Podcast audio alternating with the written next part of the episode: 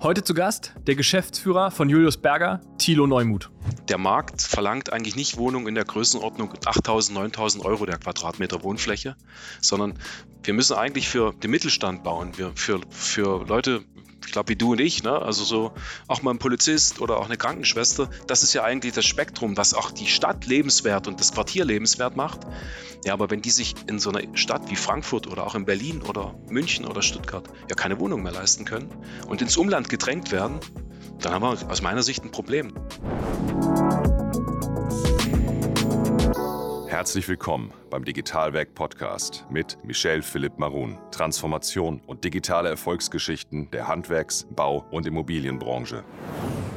Mit Thilo habe ich darüber gesprochen, wie wir eigentlich unsere Ziele, 400.000 Wohneinheiten zu erschaffen, zu errichten, erreichen. Wir haben über infrastrukturelle Probleme gesprochen von Städten, die entstehen werden, wenn wir einfach mehr Wohnraum schaffen. Ähm, auch hier natürlich Mobilität, das einhergehende Thema, wenn ich mehr Wohnraum schaffe. Wir haben natürlich kurz angerissen, wo, wo kommt Julius Berger eigentlich her. Also wenn ihr dran bleibt, dann werdet ihr die Details erfahren. Ähm, und gerade für die Startups in dieser Folge extrem spannend. Tilo, schön, dass du dir die Zeit nimmst, schön, dass du heute da bist. Ähm, ich sitze auf jeden Fall ein paar hundert Kilometer von dir entfernt heute. Ich wieder ganz obligatorisch im Podcast-Studio bei uns hier in Berlin. Ähm, du in Wiesbaden, also im Süden von Deutschland. Ah, das ist nicht Süden, das ist die Herz, das Herz Deutschlands. Wir sind in der, in der Nähe von Frankfurt und Frankfurt, Eintracht spielt, kann ich das sagen, spielt morgen ja in Neapel. Wir sind mitten in Deutschland, mitten in Europa mitten in Europa, ja. ja. das, Herz, Aber, das Herz von Europa, habe ich verstanden. Herz von Europa, ja. Aber das ähm, Schwierige ist, wenn ich nach Berlin muss, das ist immer eine Tortur. Aber es klappt irgendwie auch, vom Herz Europas nach Berlin zu kommen. Das es, geht schon. Es, es klappt, es klappt. Ja. Ähm, aber schön, dass du dir heute die Zeit nimmst, aus dem Herzen ja. Europas äh, mit mir hier auf äh, der ähm, ja, sozusagen Online-Version ähm, zu sprechen mhm. über sozusagen einige Themen, die, glaube ich, absolut wichtig sind zu betiteln, wo wir gleich reingehen werden, Wohnungsbau, äh, Neubau, Sanierung, serielles Bauen. Also wir haben ganz viele Themen irgendwie, habe ich ja. jedenfalls im Gepäck, die wir diskutieren können. Bevor wir aber reinstarten, ähm, du bist Geschäftsführer von einem spannenden Unternehmen. Ähm, wir haben auf jeden Fall gemeinsame Bekannte, die uns zusammengebracht haben und ja. irgendwie gesagt haben, es macht Sinn zu sprechen. Und wir beide haben auch empfunden, dass es Sinn macht zu sprechen. Also schieß einfach mal gerne los, äh, wer du bist und woher du kommst quasi. Ja, okay. Also danke erstmal an die Anna Berger, ne, die das ja hier organisiert hatte. Äh, ich kenne Anna über einen Buchbeitrag, den wir letztes Jahr für ein Digitalisierungsbuch geschrieben haben. Äh, ist auch ganz gut angekommen, das Buch. Da geht es, ist von Sarah Kukovic und von oh, Christoph Jakob, ja. Und Anna und ich waren Co-Autoren bei diesem ganzen Thema. Ja, ich bin äh, Geschäftsführer von Firma Julius Berger International GmbH. Äh, wir sind äh, ein größeres, ja, eigentlich auch das, eines der größeren Planungsbüros hier im Rhein-Main-Gebiet, beschäftigen uns viel mit Neubau, aber auch in den letzten Jahren sehr, sehr viel mit Bestandssanierung. Und das wird ja auch das Thema heute werden in unserem Podcast, wo wir uns äh, auch in die letzten Jahre sehr, sehr stark betätigen. Das Thema ESG, das Thema Sustainability treibt uns ja um. Äh, vielleicht von meiner beruflichen Vita. Ich bin eigentlich, nach dem Abitur habe ich mal einen ganz anderen Weg eingeschlagen. Ich habe Maurer gelernt. Ich bin gewerblich gelernt. Äh, weiß auch, was das bedeutet, auf der Baustelle zu stehen, auch mitten im Dreck und habe dann nach, dem, nach der Ausbildung ganz normal Bauingenieurwesen studiert, war dann bei einem anderen Unternehmen, nicht bei unserer jetzigen Gesellschaft, äh, als Bauleiter tätig und habe dann irgendwann mal den Weg in diese, wir nennen das so Innendienst, äh, genommen. Ich bin jetzt äh, viel mit Kalkulation, habe ich mich beschäftigt die letzten Jahre und war dann aber auch für unsere Muttergesellschaft sechs Jahre im Ausland tätig in Nigeria. Was äh, ja wirklich Wahnsinn ist, muss ich ja äh, mal so ein Fazit ziehen. Ähm, du hast auch eine Maurerausbildung gemacht und du bist tatsächlich ad hoc, würde ich sagen, der dritte Gast, der, äh, auf, der, auf, der auf der Baustelle quasi so wirklich die Karriere angefangen hat und heute im, ja, im, im Büro sitzt, eine Firma leitet. Ich habe äh, ähm, Simon Jagenow von Zyplin Bereichsleitung, mhm. Äh, fällt mir da spontan ein. Und noch jemand von Fischer fällt mir ein. Also scheint sich durchzuziehen und alle haben irgendwas mit Zahlen heute zu tun und eher mit der betriebswirtschaftlichen Seite. Spannend. Ja, klar. Nee, aber das damals diese gewerbliche Ausbildung, ich muss, ich habe das damals mehr so aus der Not heraus gemacht, weil ich gar nicht so richtig wusste, was ich studieren sollte. Und ich bin auch ehrlich, äh, das Geld war auch ein bisschen knapp. Ne? Also so eine Ausbildung hilft ja dann mhm. auch während des, während des Studiums dann über die schlechten, Jahr, schlechten Jahre des Studiums zu kommen, äh, weil man ja nebenher gut arbeiten kann. Und das war wirklich eine gute Zeit. Und ich habe das auch nie bereut, das zu machen. Ich sage das jetzt auch meinen, meinen Kindern, dass die auch eine Ausbildung machen sollten, bevor sie irgendwas studieren, was, weil das hilft, mhm. äh, auch ein bisschen die Bodenhaftung zu behalten. Ja. Ja, weil man weiß mhm. ganz genau, was ja. so ein Polier und auch so gewerbliche Mitarbeiter, stell dir vor, du bist Eisenbieger oder du bist irgendwo, stehst da irgendwo in der Wand drin, um, in der Schalung, was das bedeutet. Und ich habe da sehr, sehr große Hochachtung vor den Kollegen, die das jeden Tag da bei Wind und Wetter machen, muss ich wirklich sagen. Und das, das, das hilft auch, äh, diesen Beruf auch besser zu verstehen. Ja. Jetzt hast du gesagt, du hast kurz beschrieben, ihr sitzt in Wiesbaden, hatte ich ja schon gesagt, äh, habe ich vorweggenommen quasi. Ähm, wer Julius Berger nicht kennt, ihr macht ja auch einen ganz beachtlichen Umsatz. Also ihr habt ja ein relativ großes Volumen, was ihr da vor euch herschiebt auch und ähm, spannende Auftraggeber. Vielleicht, ähm, ja, wo, wo, liegt ihr da so von den, von den Größenordnungen eigentlich? Ja, man, man muss das ein bisschen trennen. Also die Muttergesellschaft ist ein, ein Unternehmen, was in Nigeria den, den Sitz hat. Das ist ein Unternehmen, was letztes Jahr sehr, sehr es macht sehr große Projekte, große Brücken, große Straßenbauten und auch viele Hochbauten. Das kann man so, das ist das mhm. größte mhm. westafrikanische Bauunternehmen, kann man so sagen. Kommt ein bisschen aus der Historie heraus. Das, wir sind Mitte der 60er Jahre äh, mal nach Nigeria gegangen und dort, dort geblieben. Und unsere Gesellschaft hier in Wiesbaden, das ist äh, zweigeteilt. Das eine Unternehmen, der eine Unternehmensteil betreut diese Gesellschaft in Nigeria und der andere Unternehmensteil mhm. betreut viele, viele Kunden, also Entwickler äh, aus dem Logistikumfeld, äh, wir haben auch viele Bauunternehmen als Kunden, die wir eben halt betreuen oder eben halt auch Unternehmen, die sich mit Bestandssanierung beschäftigen. Und das ist eigentlich jetzt so die letzten Jahre doch ein größeres, ja, größerer, größere Spielwiese für uns geworden. Bin ich auch sehr stolz auf die Mitarbeiter, weil sich die Mitarbeiter ein bisschen ändern mussten. Wenn sie im Neubau tätig sind, das ist ein Architekt, das ist nicht gleichzeitig der, der das in, in dem Bereich der Sanierung machen kann. Da brauchst du andere, bisschen, paar, paar andere Leute, da brauchst du auch ein bisschen ein paar Generalisten. Das ist so, hat sich ein bisschen geändert. Aber wir haben das ganz gut hingekriegt, ja. Mhm. Aber da sind wir ja schon eigentlich mitten im Thema, ne? Also jetzt hast du gesagt, in mhm. Nigeria, ich finde, äh, müssen wir vielleicht auch noch mal kurz drauf eingehen. Du hast das so by the way gerade formuliert. Äh, mhm. Übrigens, Julius Berger äh, ist irgendwann mal nach Nigeria gegangen. Ähm, vielleicht das auch noch mal, als du mir das erzählt hast, dachte ich so, ich spreche jetzt hier mit einem mittelständischen Unternehmen aus Deutschland. Der Name spricht ja irgendwie Bände, mhm. muss ja ein deutsches Unternehmen sein. Und dann erzählst du so, sitzt in Nigeria, fand ich ja schon mal irgendwie ein Fun Fact. Ähm, wie kam es dazu? Also irgendwie der Inhaber hat gesagt, äh, ich mag die Wärme und äh, das Land und gehe nach Nigeria. Oh, ah, die Geschichte. Ähm, wenn man hier hinter mich schaut, das sieht man so ein bisschen, das ist die erste Brücke, die wir in den 60er Jahren in Nigeria gebaut haben. Die, unsere Vorväter, ja. die hatten damals die Idee, das war eine Brücke, die war von der EWG finanziert. Und man hat dann, so die Firma Julius Berger war auch immer schon so ein bisschen entrepreneurmäßig. Also wir waren da in den 50er Jahren schon in Venezuela bei der Maracaibo-Brücke unterwegs. Und da hat man gesagt, okay, dieses Projekt bauen wir. Und das war ja früher ein bisschen anders. Da hat man früher ein Schiff gepackt, hat Gerät reingeschmissen, hat die Mitarbeiter dann noch mitgeschickt. Man, die war ja nicht so einfach, da mal hinzufliegen. Und dann sind die Mitarbeiter dort geblieben auf dem Projekt und sind danach da geblieben. Ja, normalerweise wäre es wieder nach Deutschland zurückgegangen und die haben mal gesagt, ne, das ist so ein ganz interessantes Land, weil gerade auch Öl gefunden wurde und wir bleiben da. Und das war so ein bisschen die Keimzelle dieses Unternehmens und daraus hat sich dann okay. irgendwann eine Aktiengesellschaft entwickelt. Wir waren ja früher mal Bestandteil der Bilfinger Berger Welt, ja, und jetzt ist eben halt Julius Berger aus diesem ganzen Kon aus diesem Bilfinger Konzern irgendwann vor 10, 12, ja, 12 Jahren ausgeschieden, ja. Ja, okay, ja. Ähm, aber dann. Aber das ist, das, ist, das ist ein eigener ähm, Podcast. ja, die, die, Story, die Geschichte die in drei Minuten, die kann man nicht.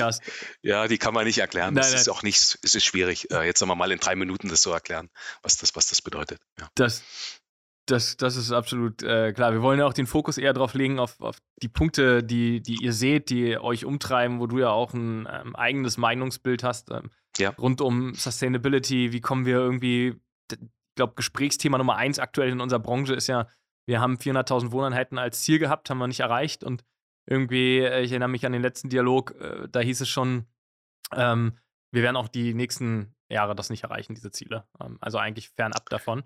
Und das mal so ein bisschen als These in den Raum geschmissen, ist das so? Ja, ich sehe das sehr kritisch. Also ich sehe das wirklich sehr kritisch und ich glaube auch, die 400.000 Wohnungen, die da von der Politik ausgegeben wurden, das war damals schon unrealistisch. Wir werden jetzt dieses Jahr vielleicht auf 230, 250.000 kommen. Ich habe aber auch so ein bisschen den mhm. Eindruck, dass wir am, am Markt eigentlich vorbeibauen.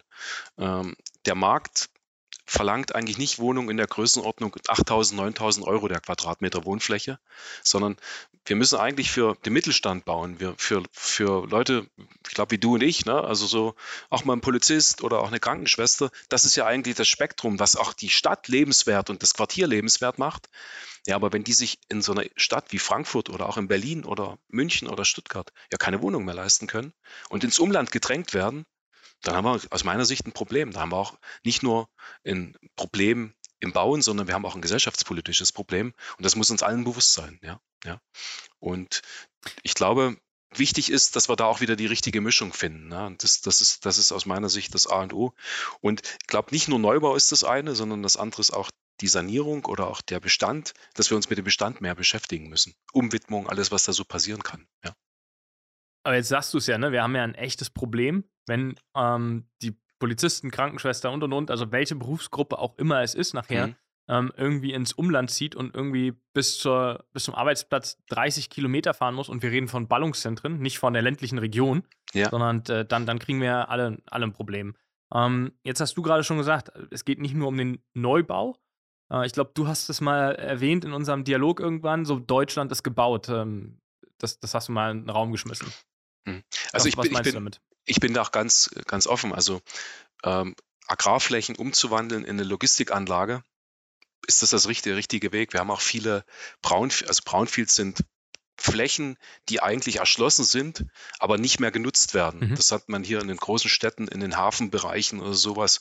Oder auch hier, wenn ich bei mir aus dem Büro rausschaue, da gibt es auch Flächen, die eigentlich bebaut sind, aber nicht mehr genutzt werden können. Und ich glaube, die Revitalisierung dieser Flächen das wird uns die nächsten Jahre umtreiben, weil Ackerland oder auch Grünfläche umzuwandeln zu Bauland fällt uns immer, immer schwieriger. Ja?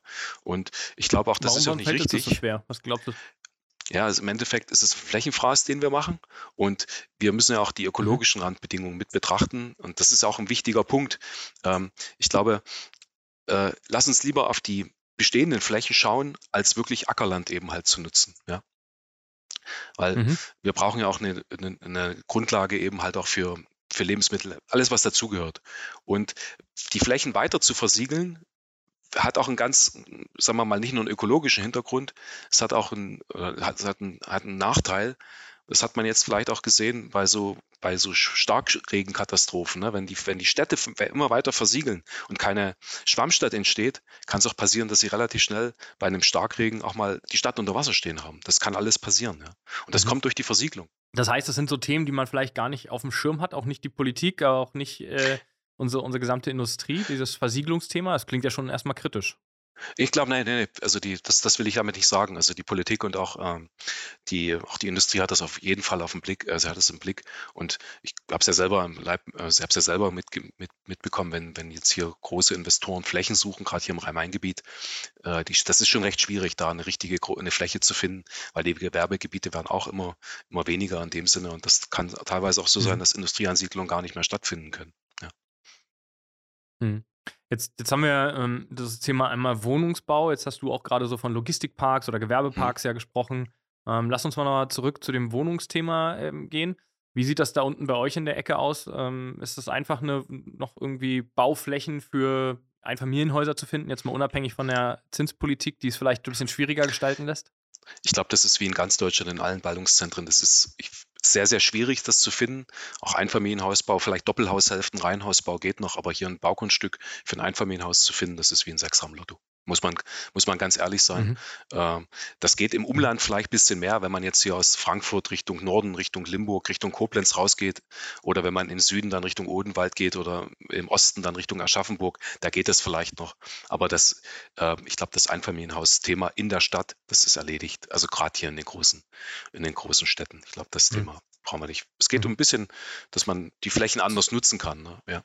Und das merkt man ja jetzt auch. Also es werden ja, ja viele Grundstücke neu entwickelt. Ja zugegebenermaßen auch natürlich ähm, ein, ein sehr luxuriöses mittlerweile und Privileg ja schon fast in einer City, im City Center ja. ein Einfamilienhaus zu haben.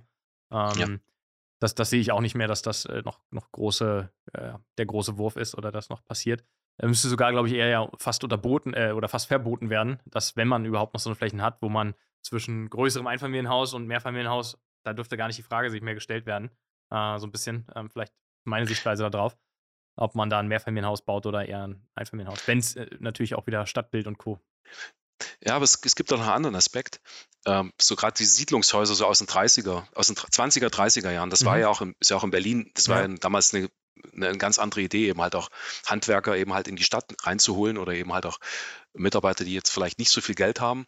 Und jetzt kommt aber folgender Effekt, mhm. wenn diese Siedlungen sich mehr verdichten und aus diesen Siedlungsgebäuden jetzt vielleicht Doppelhäusern auf einmal ein äh, Sechsfamilienhaus wird, Du kriegst ganz andere Parkprobleme, ja. Du kriegst Probleme auch mhm. äh, mit Verkehr, der vielleicht früher gar nicht da war. Und die, es entsteht auch eine ganz andere Mischung dieser Quartiere. Das ist sicher positiv, weil viele junge Familien damit reinkommen.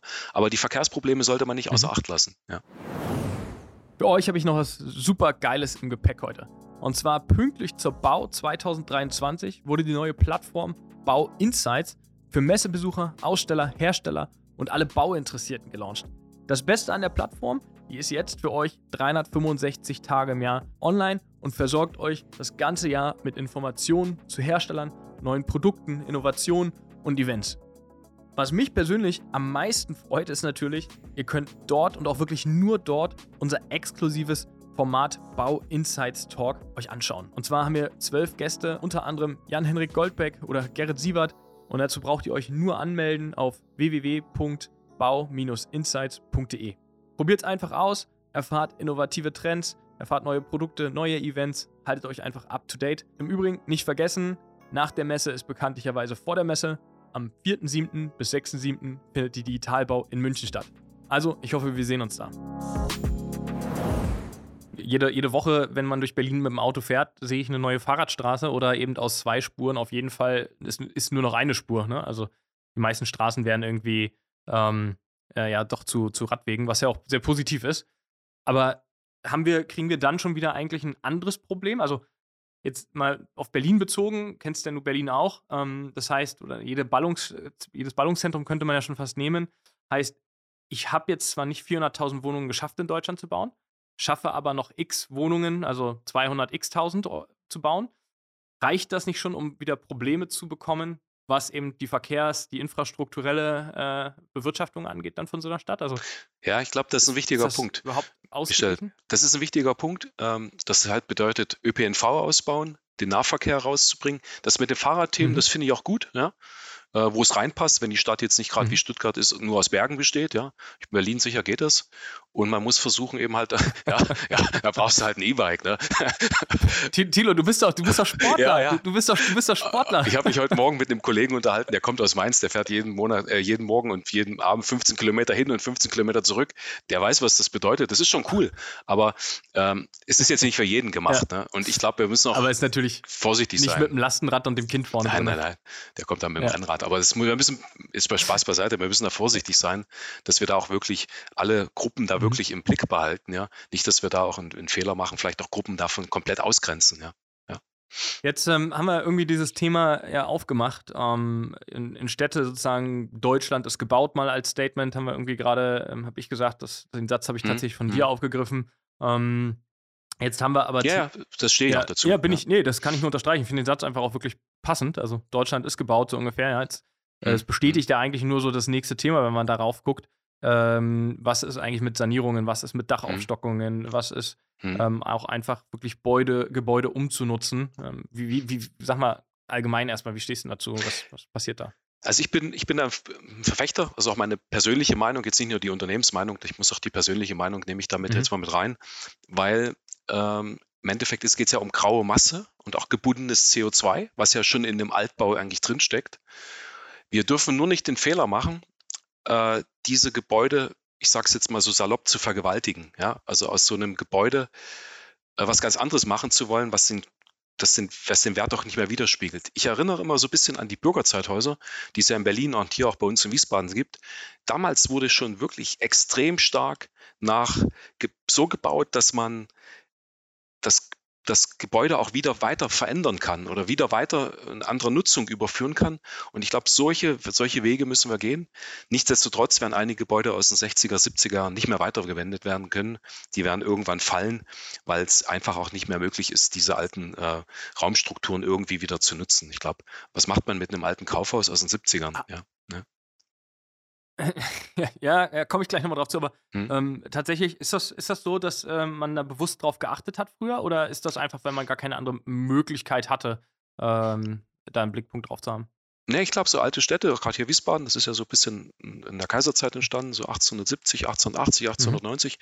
Mhm. Ich habe, wenn ich, wenn man sich jetzt mhm. so damit beschäftigt, gerade hier mit unserer Stadt, die glücklicherweise im Krieg wenig zerstört war, dann merkt man schon, dass dann, dass, da hatte man, die Stadtentwicklung hatte man anders im Blick. Und jetzt muss man sich das so vorstellen, so eine Stadt bestand ja damals aus Pferdekutschen, aber man hat damals schon Alleen angelegt, die heute eben halt von sechs Spuren Autoverkehr genutzt werden. Das muss man sich vorstellen, ja. Ja. Mhm. ja. Mhm. Und auch die Baustile waren damals okay. eigentlich so, dass man das wirklich äh, auch, auch weiter nutzen, eine Umnutzung reingebracht hat. Ja. Weit gedacht damals. Ne? Oder vielleicht war es auch Zufall.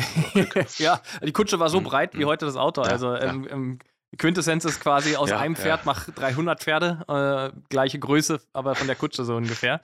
Aber du hast gerade ein spannendes Thema angesprochen. Wir hatten auch Logistik. Bist du trotzdem, trotzdem nicht schneller in der Stadt unterwegs? das stimmt, das hm? stimmt. Hm? Reicht auch das eine Pferd. Wir kommen wieder zurück auf den Drahtesel. Ähm, das ist, glaube ich, das äh, altbewährte. Äh, never change a running system, so ähnlich sagt man ja. Ähm, du hast gerade das Thema Logistik angesprochen, beziehungsweise irgendwie 70er Jahre Bauten. Ähm, davon haben wir ja in vielen Städten ähm, extrem viele Gebäude. Also so 70er, 80er Jahre Bau. Äh, war mal ein Kaufhaus drin, äh, dann war irgendwie nochmal der zweite Versuch, dieses Gebäude irgendwie in den, ich sag mal, 2000ern nochmal zu revitalisieren und ins Leben zu rufen mit einem ganz neuen Einkaufskonzept. Ähm, da ist ja gibt es ja einige Anbieter in Deutschland, die da recht groß drin sind äh, und, das, und das gemacht haben. Jetzt stehen die ja bald wieder leer. Also man sieht ja immer mehr halbtot, halbtote Kaufhäuser äh, in bester Lage, wo du sagst, da könnten irgendwie wahrscheinlich 1000 Wohneinheiten hinge, hingebaut werden. Das, was, was passiert damit? Hast du darüber schon mal diskutiert oder? Also wir sehen das auch in den Gesprächen jetzt so auf der Exploral mit Entwicklern. Ähm, das ist gerade, wenn Städte, Städte werden damit unattraktiv, gerade so Mittelstädte werden mhm. damit unattraktiv. Also stell dir mhm. vor, der Kaufhof oder das Karstadt geht raus. Was passiert mhm. mit den, das ist ja der Magnet gewesen von so einer Stadt. Und auf einmal kommt drumherum die anderen, so Einzelhändler, die privat geführt sind oder Inhaber geführt, kommen auf einmal ins Struggeln, ne? weil dann der, das Mittelpunkt, das, die, das Zentrum fehlt. Aber ich denke, man kann Dinge umnutzen. Wir haben ein gutes Projekt jetzt in Oldenburg gesehen, was so gemacht wird, mhm. gemacht wurde. Aktuell auch ein Entwickler aus, äh, Süddeutschland ist in Worms an dem alten Karstadt dran oder alten Kaufhof. Das sind auch interessante Projekte. Da kommen Mischnutzungen rein. Man kann auch sagen, okay, da ist vielleicht oben Wohnen, unten ist vielleicht äh, Einzelhandel drin oder auch Lebensmitteleinzelhandel. Dann hast du vielleicht auch Büros. So Pop-up-Themen entstehen damit. Also das, so ein mhm. Gebäude kann auch wieder lebenswert werden. Aber ich bin auch der Meinung, einige Gebäude werden oder einige Gebäude werden diese Zeit nicht überstehen, weil es einfach, also, die Raumtiefen sind anders, die Treppenhäuser oder die, in der Mitte sind ja die Rolltreppen meistens angeordnet. Was machst du denn jetzt damit? Ja, das wird schwierig. Ja, ja. Aber ja. wir haben ein interessantes Projekt gemacht, äh, fällt mir gerade so ein. Wir haben, ähm, wir waren mit für die Umplanung der alten Karstadt-Zentrale in, in Essen mit, waren wir mit eingebunden und da gibt es eine Polizeidirektion, die hat, hat Rolltreppen heutzutage. Gut gemacht, das war, war, war habe ich so noch nie gesehen. Aber es ist, aber es gibt, es gibt Möglichkeiten, ja, ja. Ja. Okay, ja, das wäre so, ne? Also Vorstellungskraft, äh, um, um die Zuhörer und Zuhörer da abzuholen. Ich würde ein Atrium draus machen, so ungefähr. Rolltreppe raus, äh, Lift irgendwo rein, so ungefähr. Hast ein schönes Atrium, ist halt natürlich Lebensraum. Ähm, Andreas Muster, äh, den, den wir nun beide auch kennen, und Edge äh, steht ja dafür auch für dieses Thema, äh, ich lebe oder befinde mich 80 Prozent meiner Lebenszeit im Gebäude und also brauche ich auch ein Atrium, wo man auch schnell eigentlich ja dazu kommen könnte, verschwendeter Raum, ähm, ist toter, toter Raum, aber da pflegen ja auch viele andere Ansätze, ne? Zu sagen, ich brauche eigentlich sowas, ja. das Lebensgefühl und, und, und. Aber da können sich Architekten, glaube ich, austoben, aber auch Entwickler austoben, die jetzt wirklich gute Ideen haben, weil es wird jetzt in der nächsten Zeit doch, und das sind ja innenstädtisch extrem gute Lagen, das sind ja 1A-Lagen, die jetzt eben halt auch in eine Umnutzung rein müssen, ja. Und ich bin ja. auch, wieso, wieso nicht mal ganz quer, äh, mal andersrum mal gedacht, ein Altenheim oder eben halt auch solche, solche Dinge mal auch wieder in die Stadt zurückzuholen, ja? Das ist ganz entscheidend, genau. Und äh, da, da schließt sich jetzt irgendwie so das nächste Thema an. Ähm, du hast jetzt von ähm, ja, Gebäude werden es nicht mhm. schaffen. Mhm. Also manche werden ja. rückgebaut. Und jetzt würde ich zwei Worte nochmal in den Raum schmeißen, vielleicht spontan Rückbau versus Abriss. Äh, glaubst du, dass die Gebäude, Ballungszentren dann rückgebaut werden und wirklich auch daraus Ressourcen wieder gewonnen werden? Oder sind wir immer noch so, was du siehst an den Projekten eigentlich, komm, das wird Ding abgerissen, alles in einen Container so ungefähr und ich, ich, äh, ja, knallen wir ein neues Gebäude hin? Wir sind jetzt gerade schon auch bei einem spannenden Startup vielleicht, bei Concula, ne? ja, die sowas ja nutzen. Äh, mhm. Dominik mhm. Campanella, mhm. den ich auch letztes Jahr mal, mit, wir waren, saßen zusammen auf einem Podium bei einer, einer Veranstaltung von der, äh, bei der Real PropTech. Da sind sie Ideen, die sicher neu sind, mhm. Aber warum macht man das nicht und warum nutzt man mhm. das nicht? Es gibt bestimmt Themen, die dann irgendwann, wenn es in Beton geht, man kann Beton recyceln, man kann sogar noch den alten Stahl rausnehmen. Aber ich glaube, die ganzen Ausbaumaterialien, mhm. die wieder zu verwenden und vielleicht auch einem ganz anderen Anschein zu geben, die finde ich gut und auch die Idee finde ich gut. Und äh, Gebäude werden damit eben halt auch zu einem ja, es sind ja nicht Ressourcen, die wir wegwerfen, sondern sind eben halt auch wie so ein Ressourcenspeicher. Und dafür äh, kann man eine ganze Menge machen. Das mhm. ist sicher noch viel Neuland, auch viele neue Ideen, die da entstehen, aber die Digitalisierung hilft uns da. Und ich bin sehr überrascht, was äh, Concula da auf die Beine gestellt hat, die letzten ja, Monate oder ich glaube zwei oder Jahre, wie sie jetzt am Markt sind. Ja, ja also glaube ich auch. Ich, du brauchst ja immer mhm. Vorreiter, du brauchst ja immer Pioniere, die da, die davor irgendwie preschen. Und ähm, wir waren damals auch irgendwie mit Robeo ja, die ersten, ja. weiß ich noch. Da hat irgendwie 2017 jemand gesagt, warum brauchst du eine Plattform, um mhm. Materialien mhm. zu beschaffen? Mhm. Und damit meine ich kein Marketplace. Heute reden wir darüber, na klar, ich brauche nicht nur neue Materialien, sondern auch eben schon welche, die im Gebäude sind. Ich glaube, das Businessmodell äh, wird zwar noch nicht, noch nicht so schnell mhm. fliegen, weil du sagst auch, ne, neue Sachen und das muss sich eine Industrie dran gewöhnen. Aber dass der Ansatz, wo sie da dran sind, vollkommen ja. der richtige ist. Das, das glaube ich auch. Hast du noch so andere spannende äh, Startups, wo ihr Berührungspunkte hm. auch vielleicht als Julius Berger hattet oder die dich also, so was, was ich extrem spannend, will keine Werbung machen, ich mache es trotzdem. Das ist die Firma Propster aus Wien, ja, Wien. da, der Milan, also was er da okay, aufgesetzt ja. hat. Ich ja. habe damals überlegt, sag mal, ich kann mich vor 10 oder 15 Jahren erinnern, wo sie damals die ersten Konfiguratoren für für Fahrzeuge oder für PKWs so in, ins Internet kam. Ne? Das nutzt niemand. Da geht jeder ins Autohaus. Ne? Es wird niemand ein teures Auto irgendwie im Internet bestellen. Was machen wir heute? Jedes Auto wird konfiguriert. Warum kannst du das nicht auf deine Wohnung oder auf deine Eigentumswohnung umwidmen? So hat das ja gemacht, das war ja die Idee. Mhm. So, und dann mhm. ein spannendes äh, Plan mhm. 4, das ist, finde ich, auch sehr spannend. Also die, die beschäftigen sich viel mit mhm. Sanierungsthemen, äh, halt auch Kostenanalysen für sowas. Äh, ja, und dann mit Koppler arbeiten wir äh, mhm. zurzeit an einer Idee, ja, für auch für den Kunden zusammen. Da fällt mir jetzt spontan noch ein. Okay. Äh, ja, Visuplan ist ja so. Das ist ja schon auch ja, die. Ja, Visuplan. Ja, okay. Haben wir jetzt ja nichts weiter gemacht, aber wir sind im Austausch. Und ja, Smino fällt mir noch ein, dass die haben wir jetzt, äh, dann äh, Core haben wir in einem Projekt mit eingesetzt. Also wir machen da viel, wir, wir testen da auch viel. Es ist jetzt nicht so, dass wir da sagen, wir rollen das in die gesamte Firma aus, sondern wir sagen, okay, vielleicht mal in einem Projekt oder bei, vielleicht mal bei einem Kunden mal das auszuprobieren, was gerade jetzt vielleicht auf den Kunden noch passt. Und dann äh, gehen wir da rein. Ach, eins habe ich noch vergessen, Encore. Das ist jetzt eine, eine Ausgründung aus dem Lessendler Unternehmen. Aus dem, die machen Qualitätssicherung in der Qualitätssicherung im, im Bauprozess. Also, dass man eben halt wie so Checklisten hat, die man abhakt, bevor man eine Trockenbauwand schließt beispielsweise. Ähm, das hilft äh, auf Baustellen auch wirklich die Qualitätsansätze eben halt einzuhalten, weil da gibt es auch einige Schwierigkeiten, gerade wenn sie, wenn wir mit oder wenn Unternehmen jetzt vielleicht nur mit angelernten Material, ähm, angelernten Mitarbeitern arbeiten und jetzt keine ausgebildeten Mitarbeiter haben. Ja. Ja. Ja, ja das mhm. ist ja ein absolutes Thema, ne? Also mhm. da werden wir immer mehr hinkommen. Ja. Ähm, Meisterpflicht, ja. nicht Meisterpflicht, weniger ausgebildete Fachkräfte, aber trotzdem brauchen wir Menschen, die die Wand zuspachteln. Äh, ist das Kabel da drunter? Ist, ist die Schraube drin und so weiter? Das sind alles Themen, die uns ja begegnen werden in der, in der Zukunft oder eigentlich ja schon mittendrin sind. Und wenn man, man das ja wieder rückbringt auf die.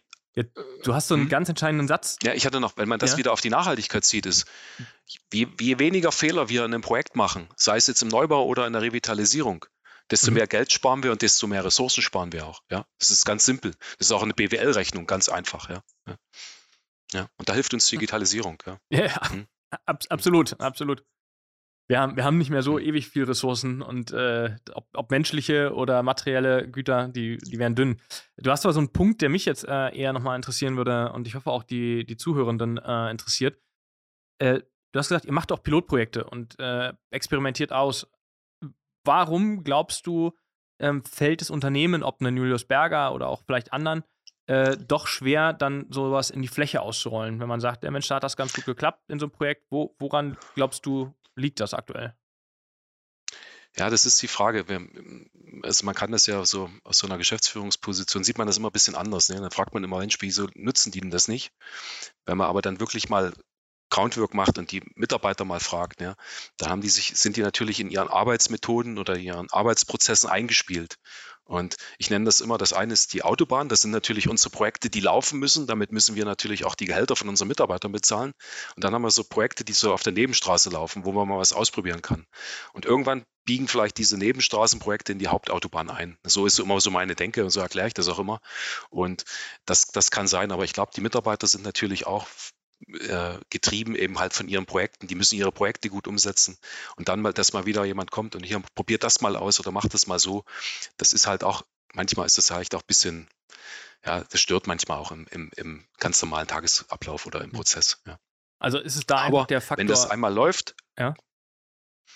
Und das ist auch, es kommt vielleicht auch noch ja, ein negativer Aspekt von äh, gerade so Startups sind extrem vertriebsstark, ja, viele Startups. Aber wenn es dann, wenn es dann wirklich in die technische Umsetzung geht und dann ins Tagesgeschäft, dann wird es dann, sage ich es jetzt mal so in meinem, mit meinen Worten, manchmal ein bisschen dünne, ja, ja. So.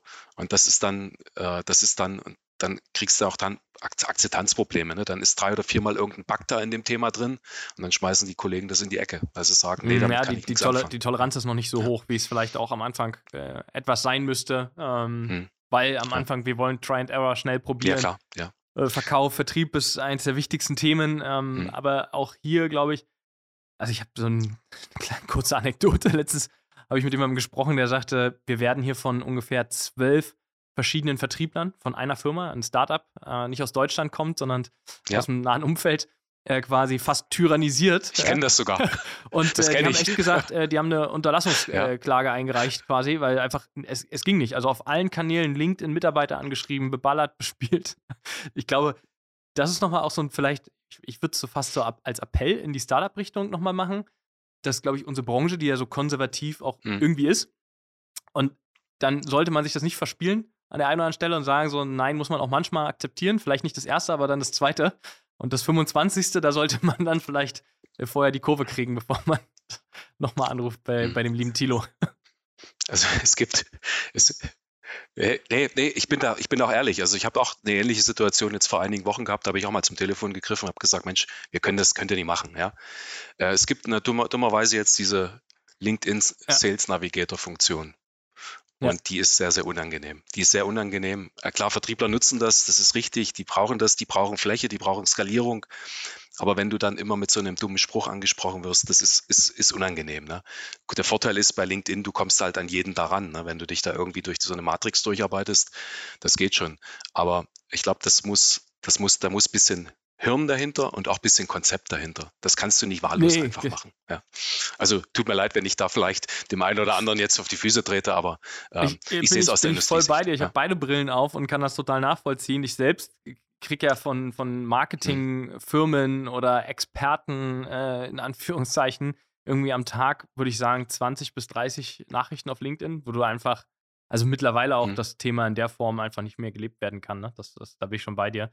Und ich glaube auch so ein bisschen muss ja auch so ein Feedback von dir als Vertreter der Industrie für einen Bereich einfach so ein, Feedback mal zurückkommen und sagen, ne, das, das funktioniert nicht. Also wir wollen, aber auf eine andere Art und Weise. Ja, also ich glaube, die persönlichen Netzwerke sind sehr, sehr wichtig. Ja, auch die, wir haben das ja, wir haben letztes Jahr selber hier so ein Startup Day gemacht und aus diesem Startup Day äh, sind Geschäftsbeziehungen entstanden von den Startups, weil wir auch unsere Kunden eingeladen hatten. Und das fand ich sehr, sehr begeisternd. Ich glaube, da haben sich alle wohlgefühlt und weil man dann auch will, das war ehrlich, ne? da hat man danach noch ein Bier getrunken und hat gesagt, Mensch, mach doch mal was mit dem, ja. Und so ist es dann auch entstanden, ja. Und auch das Feedback, das ich da bekommen hatte, war gut. Ja. Glaubst du, Thilo, dass ähm, das notwendig ist, dass das jeder Einzelne macht, äh, jedes einzelne Unternehmen, was irgendwie so da 30 Leute einlädt, ja, 30 Kunden und vielleicht 10 Startups, ähm, und das irgendwie tausendfach in Deutschland oder brauchst du da irgendwie noch ein anderes Format, was du dir wünschen würdest? Die Formate gibt es. Also ich war selber letzte Woche nicht in Hamburg bei dem Construction Summit mit dabei, aber ein Mitarbeiter von uns war oben. Der fand das extrem stark, weil da wirklich Entscheidungsträger dabei waren. Und jetzt, und dann gibt es natürlich andere Veranstaltungen wie die Real PropTech zum Beispiel, wo die Leute zusammenkommen. Auch die BIM World ist sowas ähnliches. Auch, äh, auch die, die Halle, die eine Halle da in der, äh, in der Ah, jetzt in der Expo Real finde ich auch immer ganz gut. Also bin ich auch immer mal zwei, drei, vier Stunden treibe ich mich da rum, um mir eben halt auch mal neue Aspekte mal mitzunehmen. Das ist interessant. Aber ich glaube, die, die Branche ist sehr, sehr gut vernetzt. Und ich glaube, was gut ist, ist, wenn sich, wenn so eine Art Empfehlungsmanagement entsteht. Ja, du sagst hier, mit denen haben wir gute Erfahrungen gemacht. Probier die einfach mal aus. Und die Branche ist ja recht überschaubar und auch recht, ich will nicht sagen klein, aber die Leute kennen sich alle untereinander. Ja, ja, das, das eigentlich ist es verrückt, ne? wenn wir über Immobilie, Bau und Handwerk sprechen, äh, was riesige Industrien ja schon per se sind. Aber du hast recht, mhm. Äh, die, mhm. die Diskussion hatte ich auch auf der äh, Construction Summit oder auf dem Construction Summit war ich auch und habe auch gesagt, ne, haben wir eigentlich alle Probleme diskutiert und kennen wir uns untereinander alle und sollten wir wieder zurück in unsere Häuser bildlich gesprochen gehen arbeiten, in einem Jahr wiederkommen und sagen, jetzt haben wir was gelöst. Ähm, weil, weil man kennt sich und jeder arbeitet irgendwie gefühlt an den gleichen Problemen und Herausforderungen. Ja, also ich glaube, ähm, ich glaube doch die Branche, gut, wir sind ja mittelständisch geprägt, ne? also die Branche ist ja auch wirklich ziemlich kleinteilig, dieses Bau, dieses Baugeschäft. Aber die Leute, also die die anderen Unternehmen haben ja die gleichen Probleme wie wir, wie wir. Fachkräftemangel, äh, Kundenansprache, äh, hast du die richtige Lösung für die Kunden parat? Das ist ja bei jedem so. Ne? Und wir gehen auch recht häufig auch mal mit, mit Partnern zusammen ein Thema an, dass man mal sagt, okay, wir tun es einfach zusammen. Wir können es nicht, kannst du es? Okay, dann können wir es gemeinsam besser. Da ist dann 1 plus 1 gleich 3. Ne? Mhm.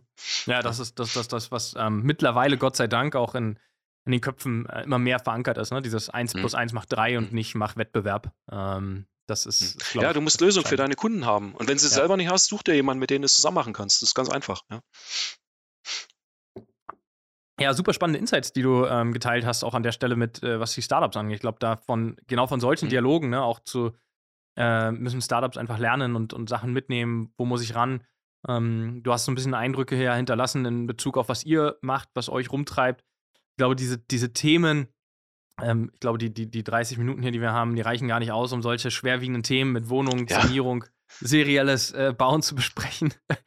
Aber danke, dass du das sind an der Stelle... Das sind also Folgepodcasts. Absolut. für, von, Absolut. für andere Kollegen. Da gibt es sicher totale Spezialisten dafür, also von, von EcoWorks oder wen es da alles so gibt, ja. ja. ja. Hm. Also daher, also vielen Dank, äh, Tilo, an der Stelle, dass du dir Zeit genommen hast. Und ähm, ja, von meiner Seite aus ja. ganz, ganz lieben Grüße nach Wiesbaden, eine wirklich schöne Stadt. Ähm, und ja, vielen Dank für deine Zeit. Ja, nee, vielen Dank. Also danke. War ein spannendes Format. Ich finde es gut. Ne? Mach weiter so. Mach was draus. okay. vielen Dank. Ich nehme das auch nochmal mit, liebe Zuhörerinnen und Zuhörer. Ähm, danke, dass ihr wieder eingeschaltet habt. Ihr müsst dran denken, ähm, den Abo-Button zu drücken. Nämlich liken reicht nicht. Wir wollen Abonnenten haben. Wir wollen sehen, dass das, was wir machen, hier Erfolg bringt.